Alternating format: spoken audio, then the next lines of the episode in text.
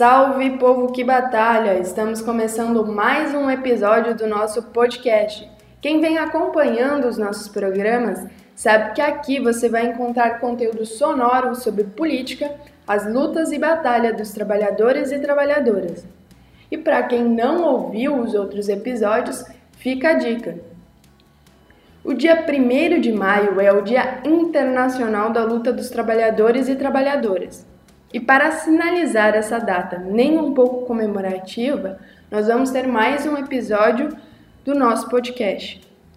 Com muita reflexão e luta sobre a força da organização dos trabalhadores e trabalhadoras, que nesse momento histórico vivem mais uma reorganização do trabalho, além de toda a afetação com as medidas dos governos diante da pandemia.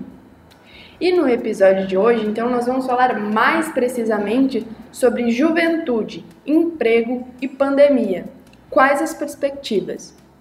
Para começar, nós vamos ouvir o Ítalo, estudante de História, que nos dá vários elementos sobre a crise do capitalismo e como ela atinge a juventude e os postos de trabalho ocupados por ela.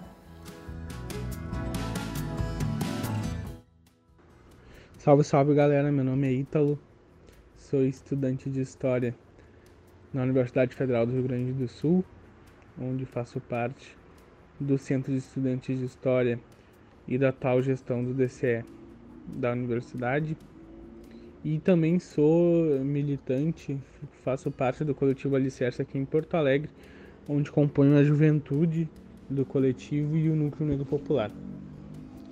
Eu queria começar falando uh, que é impossível fazer o debate sobre a questão do trabalho, né, no que tange a juventude, e sobre toda a questão do trabalho hoje no Brasil, sem fazer um debate sobre o processo de precarização que vem acontecendo há mais de uma década no mundo todo. Então é importante a gente conseguir fazer a contextualização histórica de que a gente vive né, há mais de uma década uma crise econômica global é uma crise que pega todo mundo, né? Uma crise estrutural do sistema capitalista que se arrasta desde 2008 e coloca uma série de demandas na lógica dos de cima de como eles devem, o que, que eles devem fazer para sobreviver a essa crise. Né? E as demandas para os de cima nesse sentido é colocar em início um processo de total rebaixamento da qualidade de vida de quem vive do trabalho em todo mundo, da maioria da população mundial. Né? Então eles decidem que para sobreviver eles precisam explorar ao máximo né, as pessoas, explorar ao máximo o, traba o trabalho das pessoas em todo mundo. E esse rebaixamento se dá principalmente pelas políticas de austeridade que os governos de todo mundo, né, que os países de todo mundo começam a aplicar nos seus, nos seus habitantes, né, nos seus trabalhadores, nas suas trabalhadoras.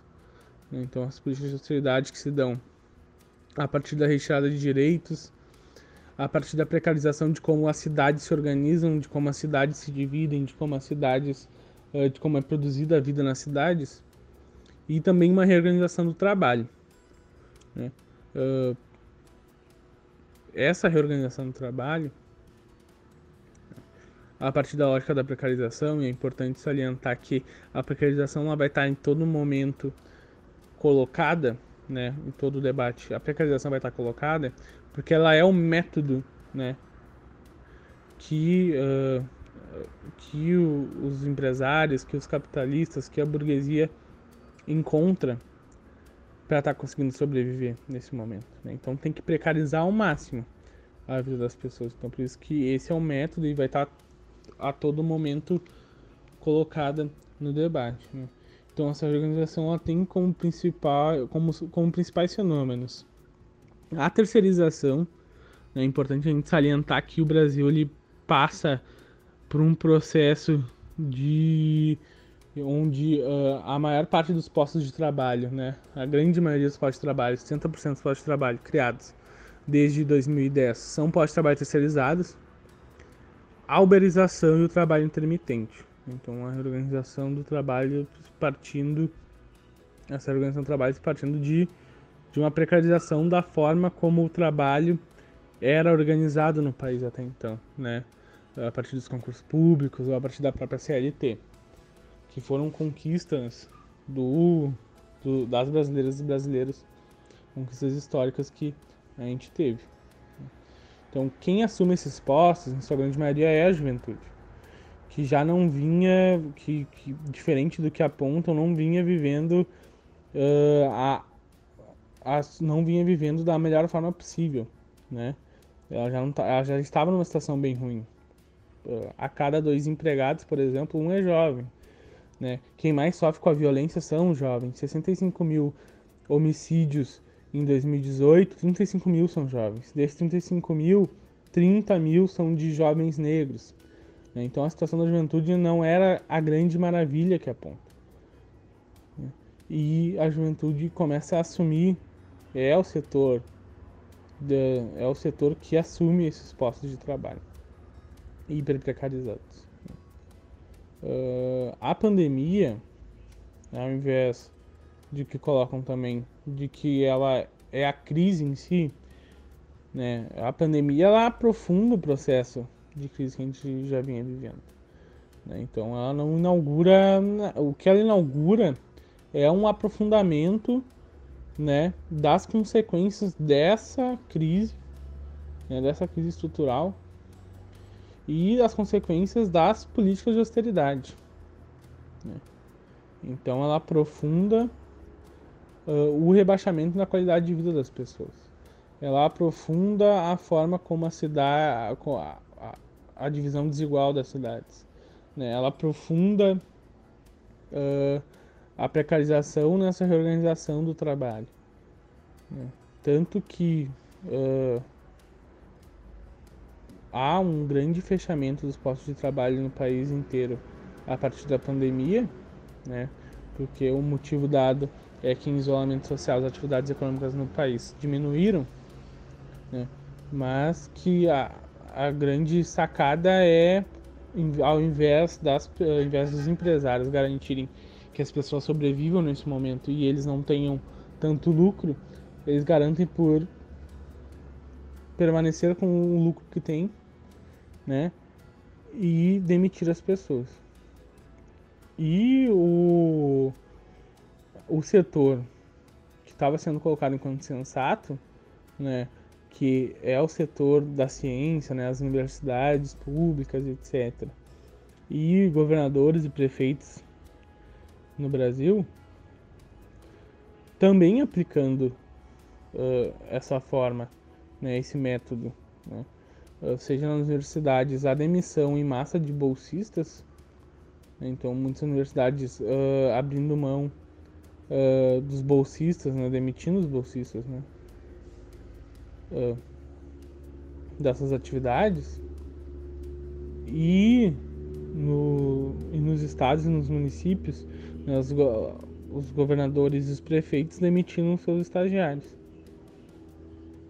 Então, inclusive, é, é esse setor que era colocado enquanto sensato, que tinha responsabilidade, aplica da mesma forma né, que o governo federal né, a lógica de colocar nas costas das pessoas o problema da crise e da pandemia. Então, ele de sensato pouco tem, inclusive. Enfim, espero que tenha contribuído um pouco com o debate e que a gente possa em algum outro momento estar debatendo pessoalmente e até lá que a gente consiga, né, nas nossas casas, em quarentena, garantindo isolamento social, consiga estar fazendo esses debates que são importantes.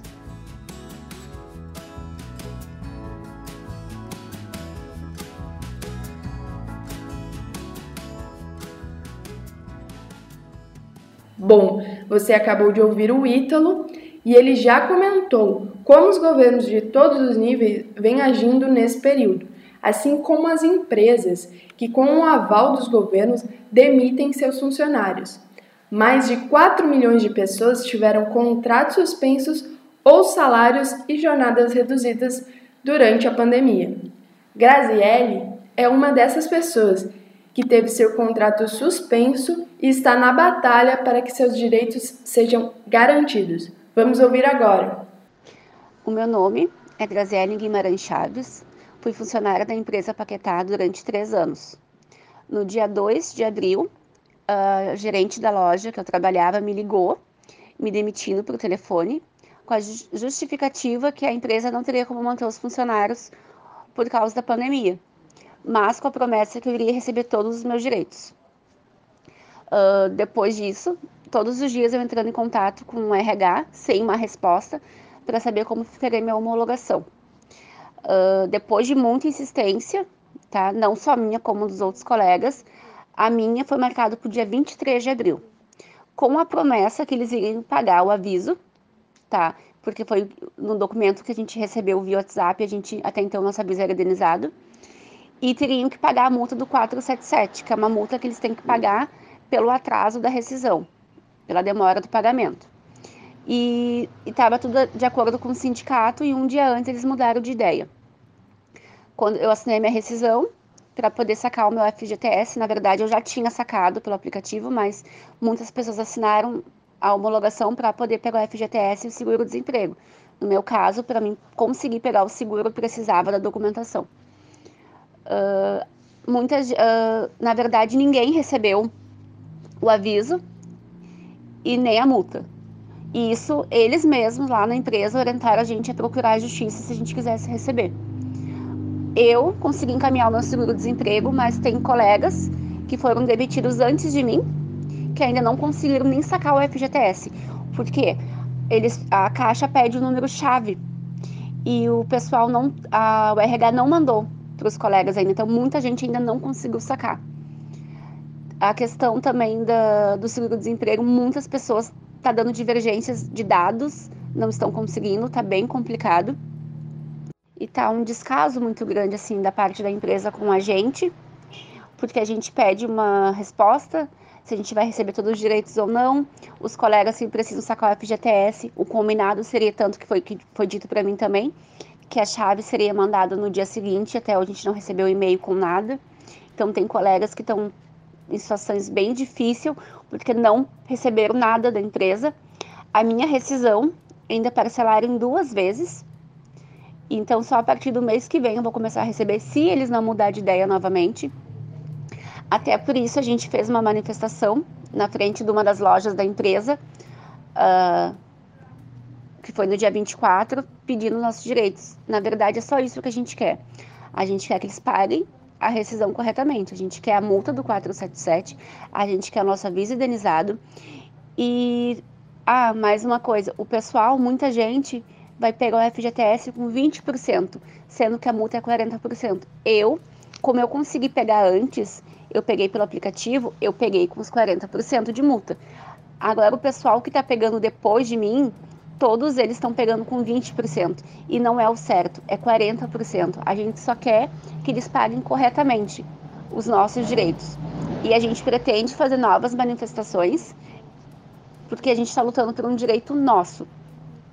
Uh, a gente está a gente está praticamente implorando para receber uma coisa que é nossa. Só que a gente não vai desistir, a gente vai continuar.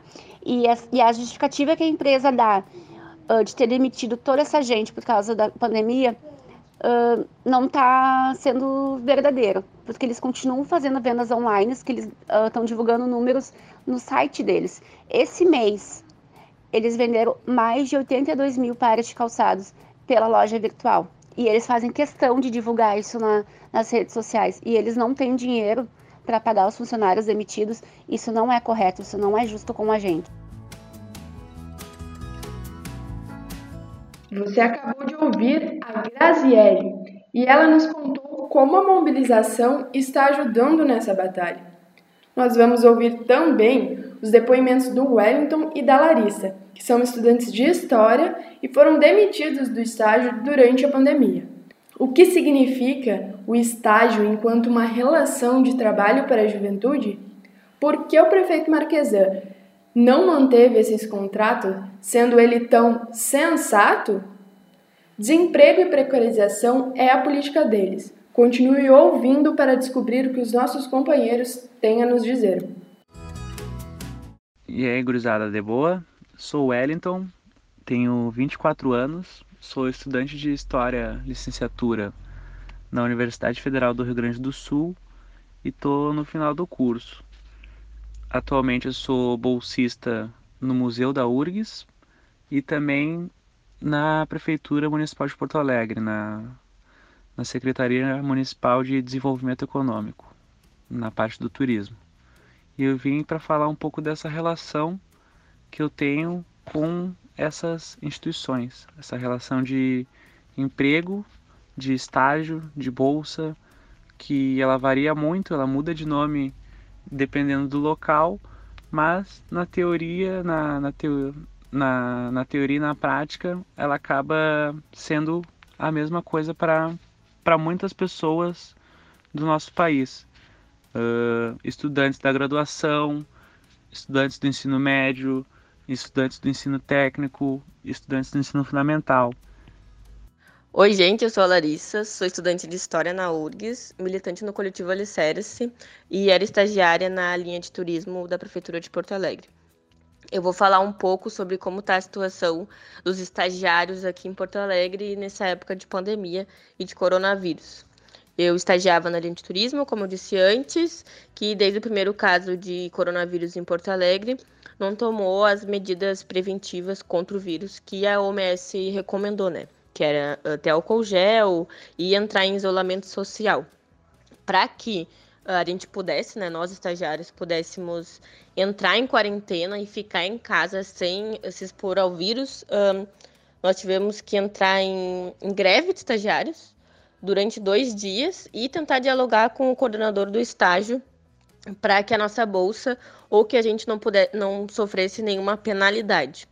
Daí, passados esses dois dias, saiu um decreto municipal que dizia que nós poderíamos ficar em quarentena durante 30 dias sem a nossa bolsa auxílio ser penalizada, né? Então, íamos ficar em casa com, com a nossa bolsa segura. O estágio ele é para ser um complemento, né, à nossa formação. Mas nesse cenário de desemprego, acaba sendo a nossa fonte de sustento. A, as bolsas auxílio, ela não chegam a um salário mínimo, então, a gente tem muitas vezes que recorrer a outros meios de sustento, assim. Daí vai Uber Eats, Rappi ou serviços ainda mais uh, precarizados e sem nenhum tipo de seguridade social. O estagiário, ele não tem uma série de direitos assegurados, daí ele sofre com a instabilidade, né? Tipo, a gente trabalha por hora. Então, se a gente não vai trabalhar, se a gente falta, por exemplo, a gente não recebe nem uh, a BOL, o, o auxílio transporte, nem o alimentação. Nessa esteira de retirada de direitos e de instabilidade, uh, cabe falar também do desvio de função que boa parte de quem estagia faz, assim. Daí lá na linha turismo, que era onde eu fazia estágio, um, a gente, eu tive uma vez, por exemplo, que fazer o cadastro de um senhor no INSS porque ele precisava receber o auxílio previdenciário dele, né? O que não era da minha alçada, porque eu só tinha que receber turista, não fazer cadastro na Previdência. Uh, e fora os finais de semana que a gente ficava, né? A gente trabalhava sábado e domingo também, uh, que a gente ficava sem um coordenador de estágio. Então, a gente que coordenava a sede do Linha Turismo durante dois dias na semana. Hoje eu trabalho de manhã no museu, trabalho três horas, eu paro uma, almoço e me desloco nessa uma hora para o outro emprego, que é, é na prefeitura, e lá eu trabalho cinco horas, totalizando no dia nove horas em torno do meu trabalho e com essa uma hora de descanso, que é não é um descanso, é um deslocamento de um trabalho ao outro mais a minha refeição. E eu não tenho direito nenhum nesses dois locais mesmo que eu hoje eu cumpra o papel de um, tra um trabalhador CLT, que faz oito horas diárias, mas eu não tenho vínculo nenhum com os dois locais. Então, se eu me machucar, se eu não for, eu não tenho como justificar e não sou assistido por nenhum dos dois. Então, eu estou num vínculo de trabalho de uma pessoa concursada ou de uma pessoa CLT e ao mesmo tempo eu não estou, pois eu não tenho direito nenhum sobre, sobre os meus, meus locais. Então, além de fazer essa função de uma pessoa já formada, que ela não está presente no local, eu tenho a rotina dela e isso não é regulamentado por ninguém. Então, quando não se tem uma pessoa já formada para realizar aquela função, o estagiário acaba tapando esse buraco. Muitas vezes por não não ter outra opção. Acaba sendo a única saída para quem está nessa formação contínua. Que precisa ser resolvido na medida que as pessoas já qualificadas tenham um emprego e façam suas obrigações enquanto profissionais já qualificados e os estagiários se liberem, podendo ter uma formação mais tranquila e de qualidade, sem tanta carga de trabalho nas suas costas. Essa relação de estágio com instituições privadas ou públicas, por dois fatores. Uma é o desemprego e a precarização do trabalho, e a outra é a necessidade da gente estar se colocando num espaço desses para ter uma remuneração e experiência enquanto profissional. E isso acaba se tornando um ciclo, um ciclo de desemprego e precarização, uma remuneração e falta de, de direitos. Pessoas que são formadas e já qualificadas, que já passaram por, por esses processos, elas não têm acesso a essas vagas de emprego, pois elas não são abertas e não são oferecidas.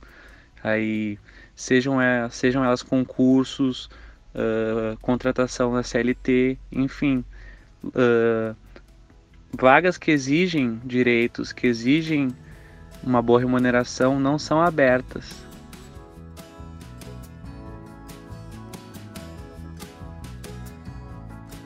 Para irmos nos encaminhando para o fim desse episódio, a Larissa comenta quais as perspectivas para a juventude.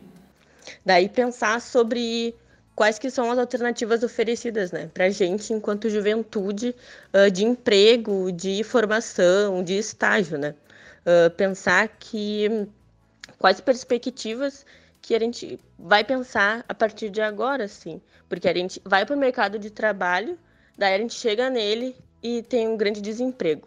Daí a nossa saída é o estágio, que é bem precarizado. É difícil ter uma perspectiva diante desse período de tantas incertezas, mas que agora o que precisa ser feito é a renovação dos contratos dos estagiários, porque a gente precisa do dinheiro para sobreviver, e era o vínculo que a gente tinha de formação mesmo, né, para complementar o que a gente já estuda. E para além disso, né, para além do imediato, que é renovar o nosso contrato, pensar em mobilizações coletivas, né? E uh, organização política, porque foi assim que a gente conseguiu fazer a greve e ter o nosso direito de quarentena assegurado, mesmo que agora a gente tenha sofrido penalidade de ter sido demitido, mas que uh, as mobilizações coletivas e a organização política é muito importante nesse período de tantas incertezas. A nossa luta é revolucionária.